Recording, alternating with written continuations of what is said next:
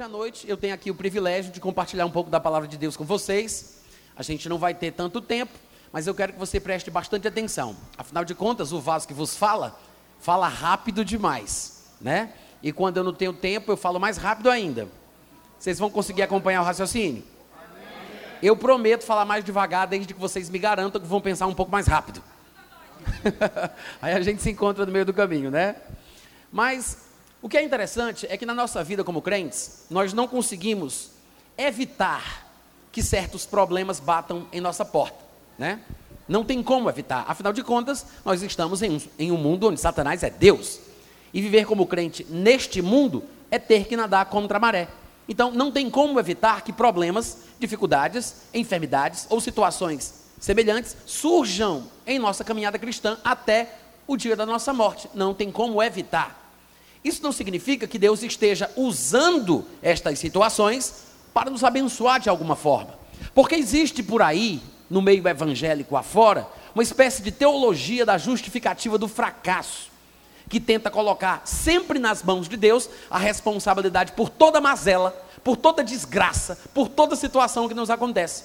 Como se tudo o que acontecesse fosse porque Deus quer. Mas as coisas não são bem assim. E o problema é que nós não enxergamos esta grande verdade revelada na Bíblia. E eu queria que você abrisse a sua Bíblia comigo em Lucas capítulo 8, para que você possa observar o testemunho das Escrituras a respeito desse assunto. Leandro, você já colocou mesmo antes de eu começar, né? Obrigado. Lucas capítulo 8. Todo mundo achou? Tá. Glória. Eu vou ler do versículo 22 ao versículo 25, tá bom? Eu vou ler na versão revista e atualizada de João Ferreira de Almeida. Se houver alguma diferença aí na que vocês estiverem observando, não tem problema. A gente vai fazer os comentários em cima da essência do texto. Mas eu quero que você observe que o texto diz o seguinte: começa assim, logo no versículo 22. Aconteceu que num daqueles dias entrou Jesus num barco em companhia dos seus discípulos e disse-lhes: passemos para a outra margem do lago. E partiram. E você sabe que no resto da história, enquanto navegavam, Jesus adormeceu, sobreveio uma tempestade de vento no lago, fazendo com que os que estavam no barco corressem o perigo de só sobrar, que é naufragar, morrer afogados. Ou seja, Jesus estava no mesmo barco. A presença de Jesus não impediu a vinda da tempestade, não impediu que o problema batesse na porta dos que estavam naquele barco. Jesus estava no mesmo barco. Por que aquilo aconteceu? Normalmente, o evangélico se preocupa com a coisa menos importante. Numa situação como essa, eu sei que o texto é bíblico, daqui a pouco a gente vai explorar a palavra, mas pare para pensar sobre você quando você toma uma decisão na sua vida, mesmo que seja uma viagem física, literal, para sair de um canto A para um ponto B. Você vai de Bragança Paulista para São Paulo, ou vai de um canto para outro, seja o que for. Mas pode ser um projeto de vida, uma escolha, um casamento, uma faculdade, um trabalho, uma coisa qualquer. Você toma uma decisão de sair daqui para cá. Você tem um plano, você tem um objetivo. É, é, mais ou menos o que o texto está falando aqui. Porque diz que Jesus disse aos discípulos: passemos para outra margem do lago. O objetivo dele era chegar lá. Havia uma meta, um alvo, um objetivo. Durante o processo da realização do seu desejo, durante o processo da realização do que ele queria, enquanto eles navegavam, sobreveio uma tempestade de vento no lago, que fazia com que eles corressem o perigo de morrer afogados. Mas o que é que o crente se preocupa? Ele quer saber por que, que coisas assim acontecem. Estava indo tudo tão bem, aí surge uma enfermidade. Estava indo tudo tão bem, aí acontece uma coisa que a pessoa não esperava. De repente, um problema bate a porta. A maioria dos crentes que não tem conhecimento da Bíblia e não sabe o que a Bíblia diz sobre Deus e o seu caráter, pensa que é Deus que mandou aquela doença. Porque no fundo da cabeça dela, talvez pela influência do calvinismo, ela acha que se aconteceu é porque Deus quis, porque Deus está no controle de tudo. Que nada que acontece aconteceria se Deus não quisesse. Se ele não quis, ele permitiu. Se permitiu, ele tem propósito. É assim que o crente que não conhece a Bíblia pensa. É assim que o crente que não conhece a Bíblia fala. Aí você me diz, mas o que o texto diz, Natan? O texto não diz por que aconteceu. Você não viu o que diz o versículo 22? Acontecer, é assim que começa. Aconteceu que num daqueles dias, por quê? Não fala. Não está aí. A gente quer saber por quê, mas não está aí. Agora, eu poderia especular de forma inteligente, como um ser pensante que Deus me fez, quando me criou a sua imagem e semelhança, eu poderia especular. Será que isso aconteceu porque Jesus não deu o dízimo do mês passado?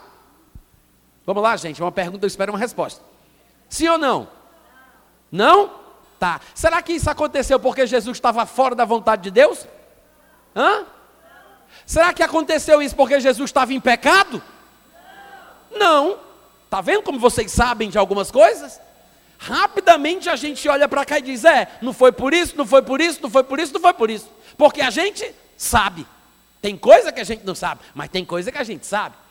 E é assim que a gente deve viver, andando de acordo com a luz que a gente já alcançou. Diga amém, crente. Amém. Agora, por que aconteceu, o texto não diz. Mas só isso, o texto não dizer por que aconteceu, já é a primeira lição da noite. O que significa que coisas assim acontecem. Diga amém. amém. E não tem nada a ver com você estar em pecado, com você estar merecendo, com Deus ter um propósito, com Deus ter enviado aquilo. Porque o povo pensa assim, né? O crente supersticioso que não lê a Bíblia pensa assim. Porque se eu perguntasse para vocês o que vocês me responderiam, essa tempestade era de Deus ou do diabo? Hein? Pergunta está ficando mais difícil agora. De quem?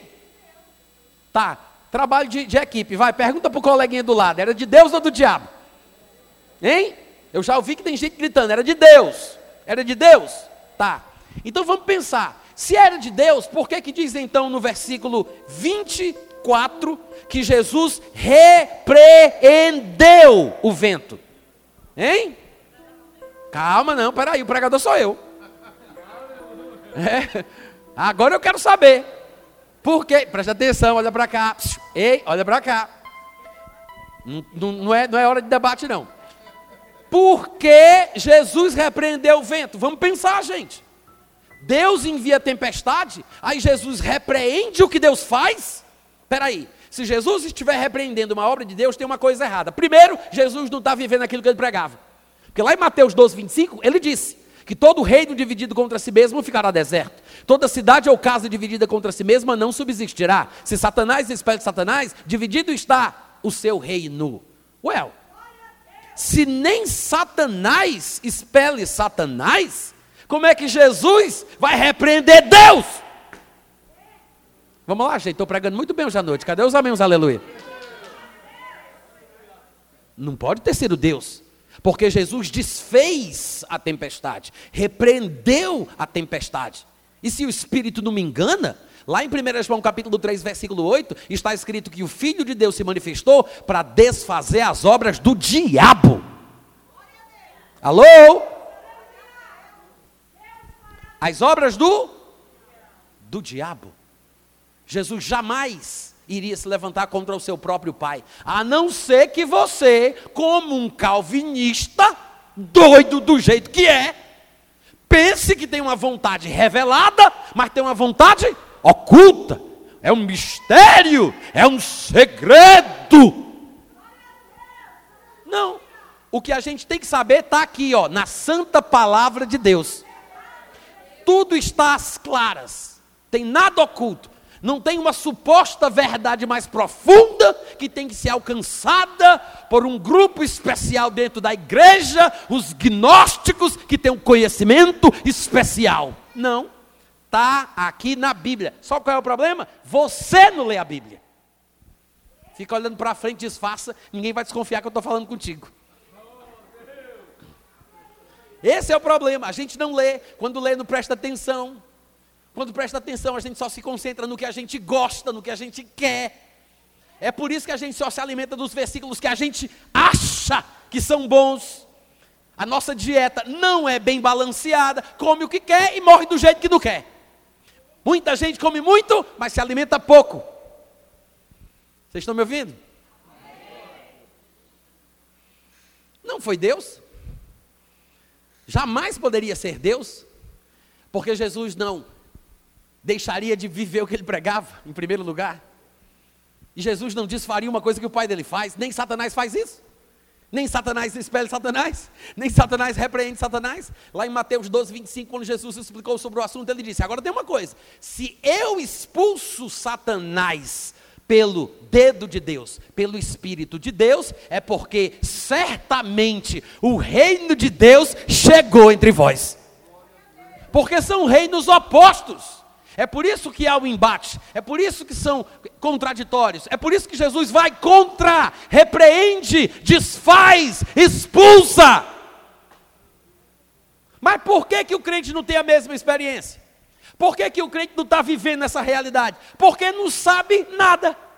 Aí vem o problema, o que é que ele faz? Oh, saboroso Deus, tudo o que tu quiseres que se realize na minha vida se nós estivéssemos dentro desse barco, nós, nós teríamos feito mais ou menos assim: nos ajoelharíamos, levantaríamos as mãos para o céu e diríamos: Ó oh, meu Deus, tudo que eu queria era passar dessa margem para outra, mas já que tu não queres, em tuas mãos entrego o meu espírito. Muitos de nós faríamos isso. Por quê? Porque não poderia ter acontecido se Deus não quisesse. Se Deus permitia, é porque Ele quis. Se ele quis, quem sou eu para ir contra a vontade dele? E assim tem muita gente boa, muito crente morrendo antes do tempo, porque não aprendeu aquilo que Jesus disse em Lucas 10, 19, ou é 19, 10. Eis aí vos dei autoridade para pisar de serpentes e escorpiões, e nada, absolutamente nada, vos causará dano algum. Agora veja que ele diz: vos dou autoridade para pisardes. É você que pisa com o seu pé. Você não chama o pastor para pisar para você. É você que pisa. É o seu pé. É você quem tem que aprender a usar a autoridade que você possui no nome de Jesus. Não é porque você é o crentão especial, o bichão, o bam, bam, bam, o falador de língua, o maior diabologista de Bragança Paulista. Não é por isso é porque você tem uma procuração. Jesus foi, mas ele deixou uma procuração assinada, dizendo que você pode usar o nome dele aqui embaixo na terra. É por isso que aqueles que creem em seu nome expulsarão demônios. Você vai falar para um demônio que vem para matar, roubar, destruir, ou seja o que for, como a situação demonstra, você não pede, você não ora, ninguém ora para expulsar demônio, meu Deus. Crente não ora para expulsar demônio.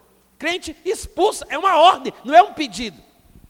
Dá licença, seu demônio, seu coisa ruim. O senhor poderia fazendo favor. Não, nós ordenamos. E aí a gente pode analisar como é que tem sido o nosso comportamento quando o problema surge. Né? Vou fazer uma faculdade, vou entrar no relacionamento conjugal, vou fazer isso, vou fazer aquilo, vou não sei para onde, aí surge o problema.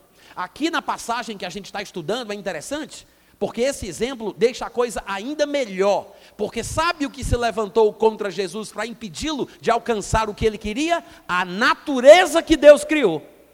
Que talvez seja por isso que algumas pessoas dizem que só pode ter sido Deus, porque só Deus tem controle sobre a natureza. Mas desde que o homem caiu, irmãos, a criação está sujeita à vaidade desde que o homem caiu. Olha o reino animal, olha as situações, os tsunamis, tudo está fora de ordem. Porque Satanás se tornou o Deus deste mundo. Ele não foi colocado nessa posição por Deus, porque Deus deu ao homem a autoridade. Deus disse: tenha o homem domínio, autoridade sobre toda a terra. Mas quando o homem passa a Satanás o que Deus lhe deu, Deus não vai lá tomar das mãos do diabo o que o homem entregou. O homem tem que tomar de volta. É por isso que Jesus, homem, faz o que o homem deveria fazer: toma das mãos do diabo toda a autoridade. E no nome de Jesus, nós podemos fazer a mesma coisa. Não é por mim, pela minha santidade, pela minha piedade, pelo meu poder, é pelo nome de Jesus Cristo. A questão é: sabemos o poder do nome? Conhecemos os nossos direitos e privilégios em Cristo Jesus? Ou estamos nos, deix nos deixando levar por essa teologia da justificativa do fracasso? Sempre tem uma resposta para tudo. Ah, irmão, até muito bonitinho isso que você está falando aí, Mas eu lembro que lá em João capítulo 9 está escrito que o homem nasceu cego para a glória de Deus. Não tem demônio que fala isso? Hein? João 9 diz que o homem nasceu cego para a glória de Deus. Por quê? Porque as pessoas que não conhecem a Bíblia estão sempre deixando que ideias diabólicas, filosofias diabólicas, tragam confusão e dúvida. Abre em João capítulo 9, por favor. João capítulo 9. Vamos dar uma olhadinha com esses olhos que a terra há de comer. João capítulo 9. Passa um versículo aí para frente. E mais um. É o 3. Pronto. Eu só quero mostrar uma coisa aqui, antes da gente fazer a leitura, que está errada nas nossas versões, tá? É, vocês sabem que o Novo Testamento ele foi escrito em grego. E há uma tradução do grego para o português. E nem sempre é fácil conseguir traduzir uma coisa de uma língua para outra. E você tem que aceitar isso. Porque em Gênesis capítulo 11, versículo 7, diz que quem criou a confusão das línguas foi o próprio Deus. Deus causou a confusão das línguas. E tudo que Deus faz é muito bem feito, inclusive a confusão. Então, há uma dificuldade considerável para se traduzir de um idioma para outro. Existem certos detalhes, coisas específicas, maneirismos, expressões idiomáticas que precisam ser muito bem trabalhadas. E às vezes as pessoas não conseguem captar o que o contexto está falando e precisam acrescentar pequenas partículas, preposições, artigos, pronomes, coisinhas, para que o sentido que ela acha que o autor pretendeu seja vertido para aquela nova versão, para aquela tradução que vai ser feita. Nesse caso aqui, foram acrescentadas as palavras foi assim. Essas duas palavrinhas aí, ó, do versículo 3, nem ele pecou, nem seus pais, mas foi assim. Essas duas palavras não estão no grego, não estão no texto original. Aí você diz: como é que eu faço para saber, Natan? Estude. Se você tiver um dispositivo eletrônico com essas Bíblias que mostram as palavras originais, hoje em dia é fácil a gente conseguir isso. Se você tiver, vai clicando nas palavras e observa que essas duas não estão lá, tá? Ou então você pesquisa depois. O fato é que essas duas foram colocadas nessa versão. Na minha não tem foi assim, na minha diz foi, mas é a mesma coisa. A corrigida apenas coloca assim, a corrigida, a corrigida fiel, a revisada, a recebida, que seguem a mesma linha do texto recebido. Mas o fato é que você entenda que essas duas palavrinhas não estavam lá. Então, para nos ajudar a compreender o que o texto aqui está realmente dizendo, e não como ficou em nossas Bíblias, eu vou ler numa versão diferente. Eu vou usar, por exemplo, a versão Reina Valera, que é uma versão muito famosa na língua em espanhol, que foi traduzida para o português e se chama do mesmo nome, Reina Valera. É uma versão em espanhol. Poderia ser uma outra versão em português, como a NVI, que também daria certo, mas eu já separei essa aqui, então eu vou ler nela. A diferença não é tão grande. O bom dessa versão, para explicar o que eu quero, é porque não tem esses acréscimos. Nem tem foi, nem tem foi assim. Tem apenas uma distribuição dos sinais gráficos de pontuação. Ponto, vírgula, que também vai dar o mesmo sentido das nossas versões, que é o sentido errado, mas fica mais fácil de mostrar como corrigir, tá? Vou ler. João 9, versículo 3, diz assim, 3 e 4. Jesus lhes respondeu, pode tirar da tela, viu? Porque essa, essa versão aí não vai ajudar não, eu vou ler noutra versão, tira da tela, viu? Ah, é aqui, né? Eu estou olhando para o Leandro, mas é você. Aí diz assim, não foi este quem pecou, nem seus pais, vírgula mas para que as obras de Deus se manifestassem nele. Ponto. Aí depois, é necessário que faça, que eu faça as obras daquele que me enviou enquanto é dia. A noite vem quando ninguém pode trabalhar. Eu quero lembrar, eu acho que alguns de vocês devem saber disso, mas o texto grego original ele não tinha versículos, ponto e vírgula, dois pontos, não tinha isso.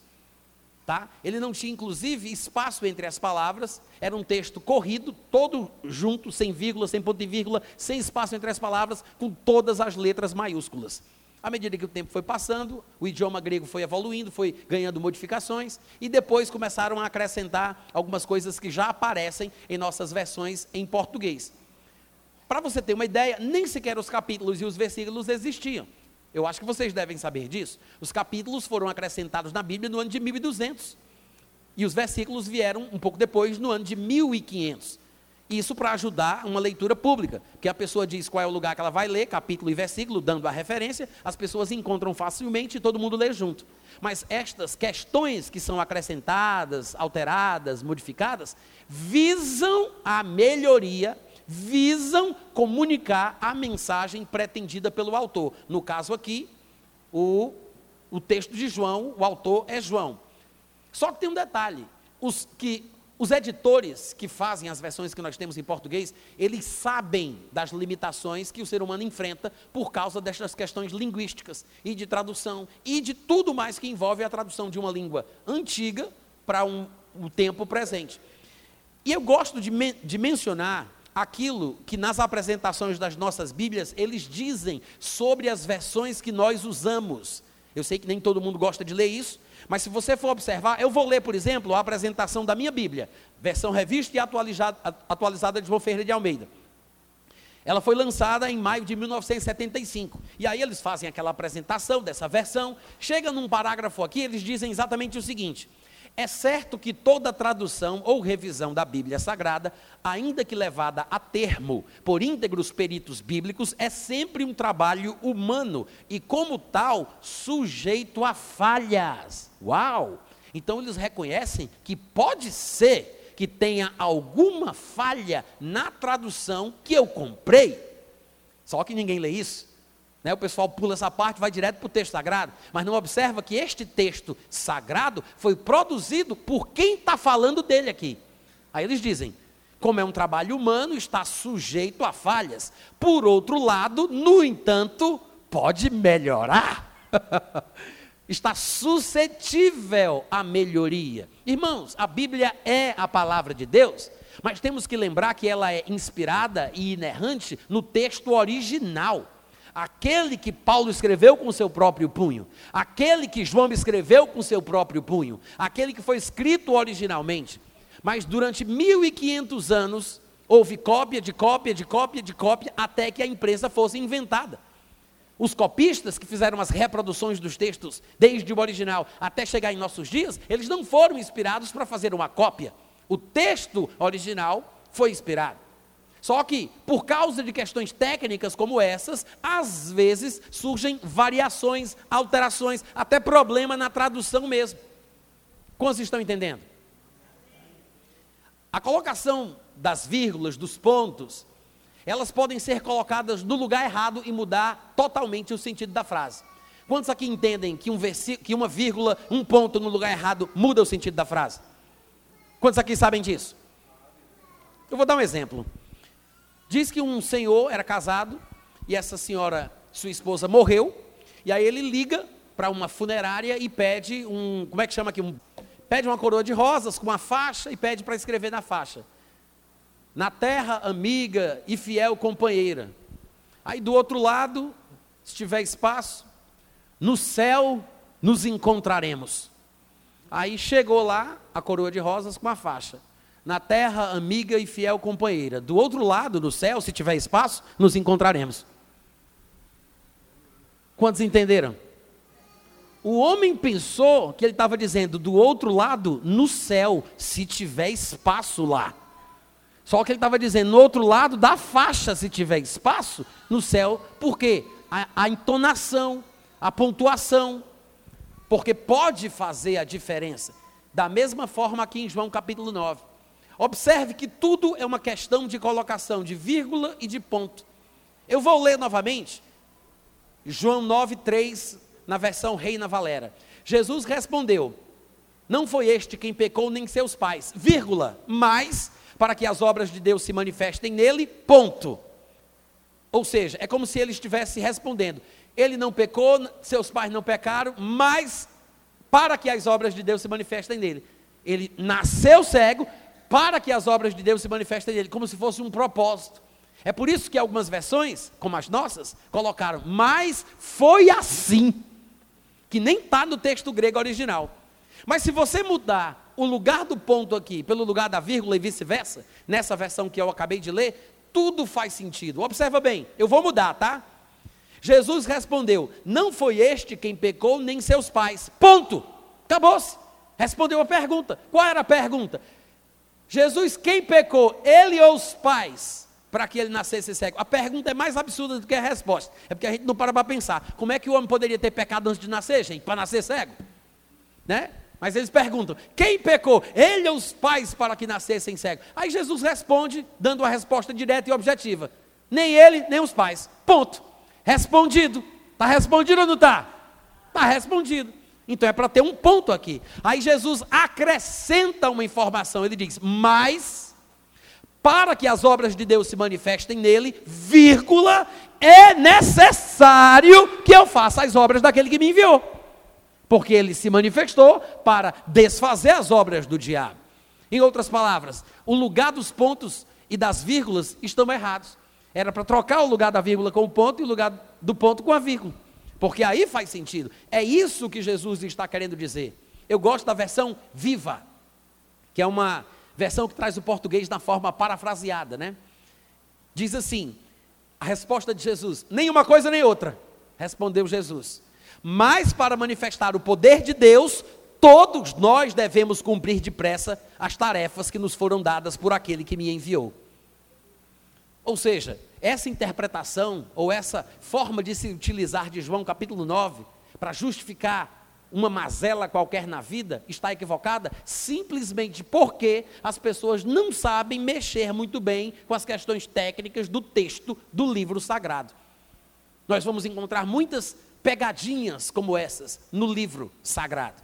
Porque por mais que a Bíblia seja a palavra de Deus, você tem que lembrar que ele é um livro produzido por uma editora.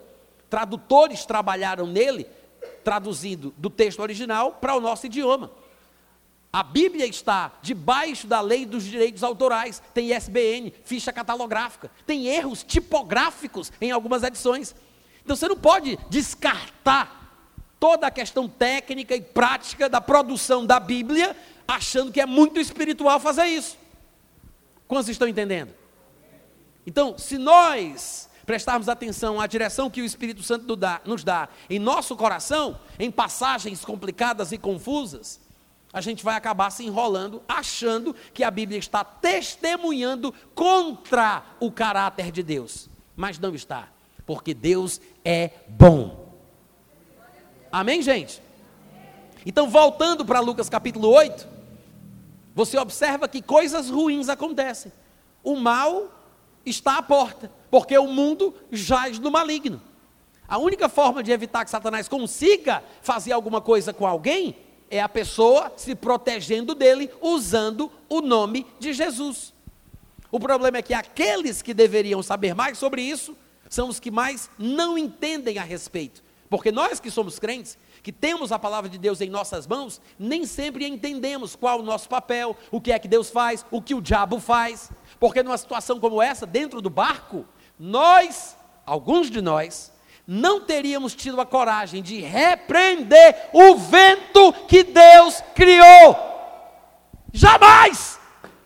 Jamais! Que um crente moderninho de hoje em dia teria coragem de fazer isso, né? Esse pseudo-intelectual, metido a teólogo, bacharel em teologia, PhD em divindade. Faz nada! Faz nada! Porque a, a teologia já cegou a cabeça dele. Ele não enxerga mais, ele invalida a palavra de Deus por causa da sua tradição. Ele não consegue mais entender o que é de Deus e o que não é, o que é que Deus faz e o que Deus não faz. É por isso que ele não teria coragem de repreender o vento que Deus criou. Mas Jesus Cristo, que Jesus Cristo, que é o nosso exemplo, repreendeu o vento. Isso, ele repreendeu o mar. Amém, gente? E é interessante porque às vezes até isso, até isso, o fato de Jesus ter feito o que ele fez, até isso vira um empecilho na cabeça do crente. Porque o crente, quando não vai por um caminho, vai por outro, mas os dois são errados. Aí ele diz: Não, mas Jesus fez porque Jesus é Deus. Né? Jesus é onipresente, é onipotente, é onisciente. Ele estava na terra como Deus. Ele pode, a gente não. Aí a gente perde a bênção. Por quê? Porque não vamos ter coragem de fazer o que Jesus fez, porque a gente acha que ele fez o que fez, porque não era como nós. É o contrário do que a Bíblia ensina. Porque o que a Bíblia diz é que aquele que diz que está em Cristo deve andar como ele andou. Jesus disse: As obras que eu faço, vocês também farão, e outras maiores do que essas fará. porque eu vou para junto do Pai. Que obras maiores eram estas das quais Jesus estava falando? Ministrar o novo nascimento e o batismo no Espírito Santo. Porque o Espírito Santo não tinha sido dado enquanto Jesus não tinha sido glorificado. Mas uma vez que ele foi exaltado à destra do Pai, tendo recebido a promessa do Espírito, ele derramou o Espírito Santo e desde então todos podem recebê-lo. Mas Jesus não podia ministrar o Espírito Santo porque o Espírito Santo não tinha sido dado. Com, Jesus disse: Convém-vos que eu vá, porque se eu não for, ele não virá. Então, somente depois que ele fosse, é que ele enviaria o Espírito Santo. E não tem nada mais importante do que nascer de novo e receber o Espírito Santo. As duas coisas que Jesus nunca pôde fazer. Porque somente depois que Jesus se tornou o primogênito dentre os mortos, Somente depois que ele ressuscitou é que ele pôde ser o primogênito entre muitos irmãos. Ele seria o primeiro a ressuscitar da morte. Aí sim, depois dele, outros poderiam nascer de novo. Mas ele teria que ressuscitar primeiro. Então nós ressuscitamos espiritualmente, voltamos à comunhão com Deus depois da ressurreição de Jesus. Mas enquanto ele estava na terra, ele nunca ministrou o novo nascimento. Ele nunca ministrou o batismo no Espírito Santo. É por isso que ele disse: farão coisas maiores. Mas as coisas que ele fazia, ele disse: a gente também vai fazer. Amém, irmãos? Então não venha dizer que Jesus fez o que fez porque era diferente de mim, porque ele não esteve na terra em forma fantasmagórica, ele não estava aqui em espírito, sem carne, sem ossos, ele não estava aqui como Deus, onipresente, onisciente e onipotente, ele não estava assim, porque o que a Bíblia diz em Filipenses capítulo 3, 2 é que Jesus estava na forma de Deus antes de descer à terra. Mas ele se esvaziou desta glória e assumiu a forma de servo de Deus. E não somente servo de Deus, porque um servo pode ser obediente ou desobediente, mas ele foi um servo obediente e foi obediente até a morte e foi morte de cruz. Porque aos homens está ordenado morrer, vindo depois disso o juízo. E Jesus Cristo se tornou o que nós somos. Para que nós pudéssemos entender que tipo de vida humana normal a gente não deveria ter perdido quando Adão pecou, quando Adão caiu. Vá olhar a genealogia de Jesus, você vai ver que chega num determinado ponto que diz que ele era filho de Adão, porque vai dizendo os pais dos pais dos pais, filho de Adão, que era chamado de filho de Deus. Adão, criado à imagem e semelhança do Pai, é o verdadeiro filho de Deus que ele criou. O Filho de Deus não morreu quando Jesus foi crucificado naquela cruz. O Filho de Deus morreu quando Adão pecou. Jesus morreu e ressuscitou para que o Filho de Deus que estava morto voltasse a viver. Ele não morreu por ele, ele não ressuscitou por ele, ele morreu e ressuscitou por você e por mim. É por isso que a Bíblia diz que aquele que vive não viva mais para si, mas para aquele que por eles morreu e ressuscitou. A gente tem o costume de cantar, eu amo a Cristo, eu amo a Cristo, pois ele morreu por mim. Só que a gente se esquece, ele morreu e ressuscitou por mim, para que o Filho de Deus que estava morto no pecado de Adão voltasse à vida. Nada do que ele fez foi por causa dele. Jesus não veio se amostrar ele não veio eliminar a concorrência com os falsos deuses. Ele não veio aqui concorrer para a vaga da segunda pessoa da Trindade. Ele não estava fazendo alguma coisa para mostrar que quem que manda aqui é ele, gente. Tudo o que ele fez, tudo, inclusive isso, foi por causa de você e de mim. E eu provo, eu provo, no próprio texto de Lucas 8.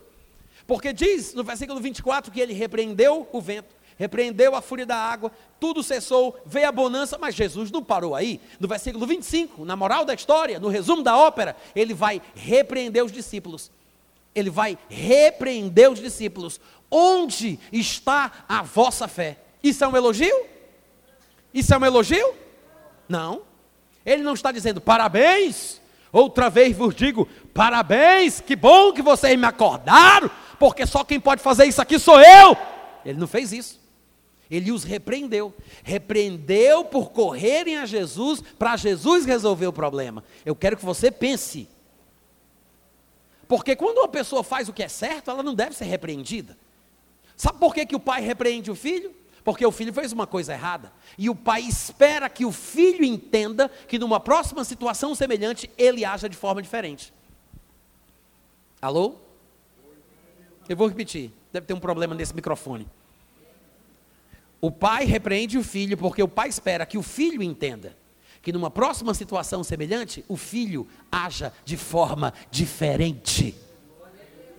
Então a repreensão pode ser desconfortável, pode ser desagradável. Ninguém fica feliz com a repreensão, mas ela produz fruto se ela for recebida. Porque a pessoa orgulhosa, que fecha o coração, que rejeita, que não quer nem saber, que não para para pensar, não adianta, ela vai fazer a mesma coisa de novo. Mas quando a repreensão entra e dói e marca, a pessoa não se esquece nunca. Quando você fez uma prova de 10 questões, você acertou todas, só errou uma. Você esquece de todas, mas aquela fica para você na sua cabeça para sempre. Não é? Aquilo fica ali, ó. Você não esquece daquela, mas rapaz, eu sabia era isso. Aquela você não esquece. E as outras, o que era? Ah, não lembro não. Por quê? Porque não marcou.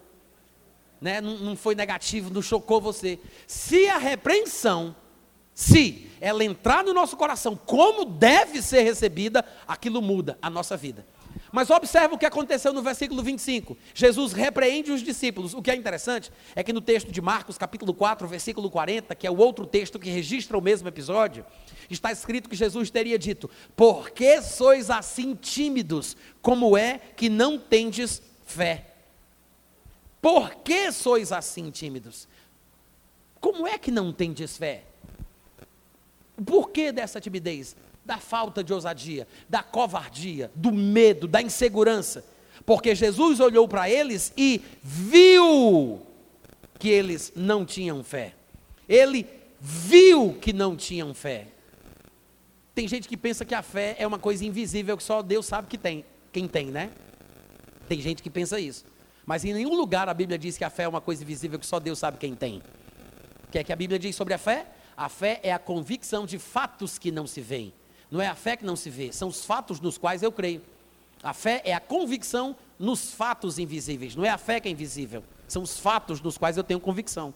A convicção dá para ver na cara. Alô? Amém, gente? A fé é a convicção nos fatos que não se veem, é a certeza nas coisas que se esperam. É por isso que em vários lugares da Bíblia está escrito que Jesus viu a fé. Aquele homem paralítico que foi descido pelo eirado na casa de Pedro, vendo-lhes a fé, está escrito, vendo-lhes a fé, porque a fé dá para ver. Jesus disse ao paralítico: Filho, estão perdoados os teus pecados. Lá em Atos capítulo 13, a Bíblia diz que Paulo estava pregando na cidade de Listra e havia um homem paralítico que ouvia falar. E Paulo, fixando nele os olhos e vendo, está escrito isso, vendo que possuía fé para ser curado. Ué, quer dizer então que a fé dá para ver. É isso que a Bíblia ensina. Vendo que tinha fé para ser curado, Paulo disse: Firma-te direito sobre os teus pés. E o homem pulava, saltava, foi curado na hora. Por que Paulo fez isso com ele? Porque ele viu que ele tinha fé. Às vezes a gente se precipita, corre para impor as mãos sobre as pessoas, precipitadamente, e não analisa a situação. Não, não, não confere se a pessoa crê ou não crê. Não adianta perguntar. Veja se ela tem fé.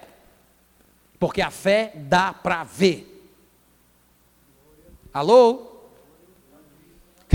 Como é que Jesus soube que eles não tinham fé? Ora, eles acordaram Jesus dizendo: Mestre, mestre, acabou, já era, agora não tem mais jeito não, estamos perecendo. Isso é fé, gente? Isso é fé? Olha o que sai da boca desses homens, olha o que eles estão falando. Acabou-se, estamos perecendo, é o fim, não tem mais jeito. Isso não é fé. Jesus não viu fé porque não tinha fé ali. É por isso que ele pergunta: cadê a fé? Onde está a vossa fé? Ali não era, ali não estava. Onde está? Porque ali só havia medo, dúvida, incerteza, incredulidade. Jesus repreendeu o vento. Jesus repreendeu a fúria da água, mas Jesus não deixou passar barato. Ele repreendeu os discípulos. Para que os discípulos entendessem que numa próxima situação semelhante, eles deveriam fazer alguma coisa diferente do que eles fizeram. O que eles fizeram, que mereceu repreensão, foi demonstrar medo, insegurança e correr para Jesus resolver o problema. Porque é isso que o crente faz. Sempre quer jogar a batata quente na mão de Jesus. Mas Jesus sabia que não ficaria na terra para sempre. Ele veio cumprir uma obra, ele treinou seus discípulos para que depois que ele subisse, os discípulos fizessem o que ele fazia. Vocês estão me ouvindo? Por que Jesus Cristo, vamos falar assim, por que os discípulos não fizeram nada? Por que eles não agiram? Porque eles não sabiam quem eles eram. E eles nem sequer entenderam por que Jesus Cristo foi capaz de fazer o que ele fez. Porque eles não entendiam de verdade quem Jesus Cristo era. Observe a forma deles falarem, depois que Jesus os repreende, vai o 25. Depois que Jesus os repreende, aí eles diziam: Quem é este? Uau! Quem é ele? A ignorância, a insegurança, a incerteza, a dúvida. Observa que nesse momento da vida deles, eles não sabem quem realmente Jesus é. Quem é este, meu Deus do céu? Eita, que eu estou todo arrepiado! Quem é este que até aos ventos, porque até aos ventos? Porque Jesus repreendia a febre, a febre obedecia. Jesus falava com a figueira, a figueira secava. Jesus falava com os demônios, os demônios se submetiam. Até os ventos, até aos ventos, e a água ele manda e lhe obedece. E admirados, sem prestar atenção na repreensão de Jesus, ficaram falando besteira na hora do culto. Jesus repreendendo, ensinando, e o povo lá divagando, viajando na maionese. Eita Jesus, eita Jesus, eita Jesus. E Jesus falando com eles e eles não prestando atenção. Porque a repreensão de Jesus era o seguinte: cadê a fé de vocês? Eu sei onde está a minha fé. Eu sei que vocês sabem que eu tenho fé. É por isso que vocês vieram até mim. É por isso que vocês me acordaram. Porque vocês creem no, na minha fé. Vocês têm fé na minha fé. Mas a questão aqui não é a minha fé. Cadê a fé de vocês? Jesus não está falando dele, da fé dele, para eles ficarem pensando, quem é ele? Porque Jesus não falou sobre si, Jesus falou sobre eles. Ele disse, cadê a fé de vocês? Não é a minha, ele está falando da fé dele. O tema da mensagem é a fé dos discípulos. Por que sois assim tímidos? Como é que não tem de fé? Cadê a fé de vocês? Aí eles lá divagando, sem parar para pensar, quem é ele que até, vento, até os ventos e as ondas repreendem e lhe obedecem? Quem é ele? Jesus não estava falando dele, Jesus estava falando deles. Se pelo menos eles tivessem recebido a repreensão direitinho, prestado atenção no que Jesus falou, o pensamento final que os discípulos teriam seria mais ou menos assim: como assim? Onde está a nossa fé? Afinal de contas, quem somos nós? Para que até os ventos repreendamos e nos obedeçam. Esse era o pensamento que Jesus queria na cabeça dos discípulos. Mas a mesma ignorância e desatenção deles, registrada na palavra de Deus, se repete em nossa vida hoje. Que a gente não pensa direito. A gente quer saber o que a Bíblia não diz, mas o que a Bíblia diz a gente ignora. A gente está sempre buscando chifre em cabeça de cavalo, né? Sempre querendo reinventar a roda, procurando pelo em ovo. Mas o que a Bíblia fala, a gente está pisando em cima, desprezando, ignorando. Eu deixo esse texto para a meditação da igreja.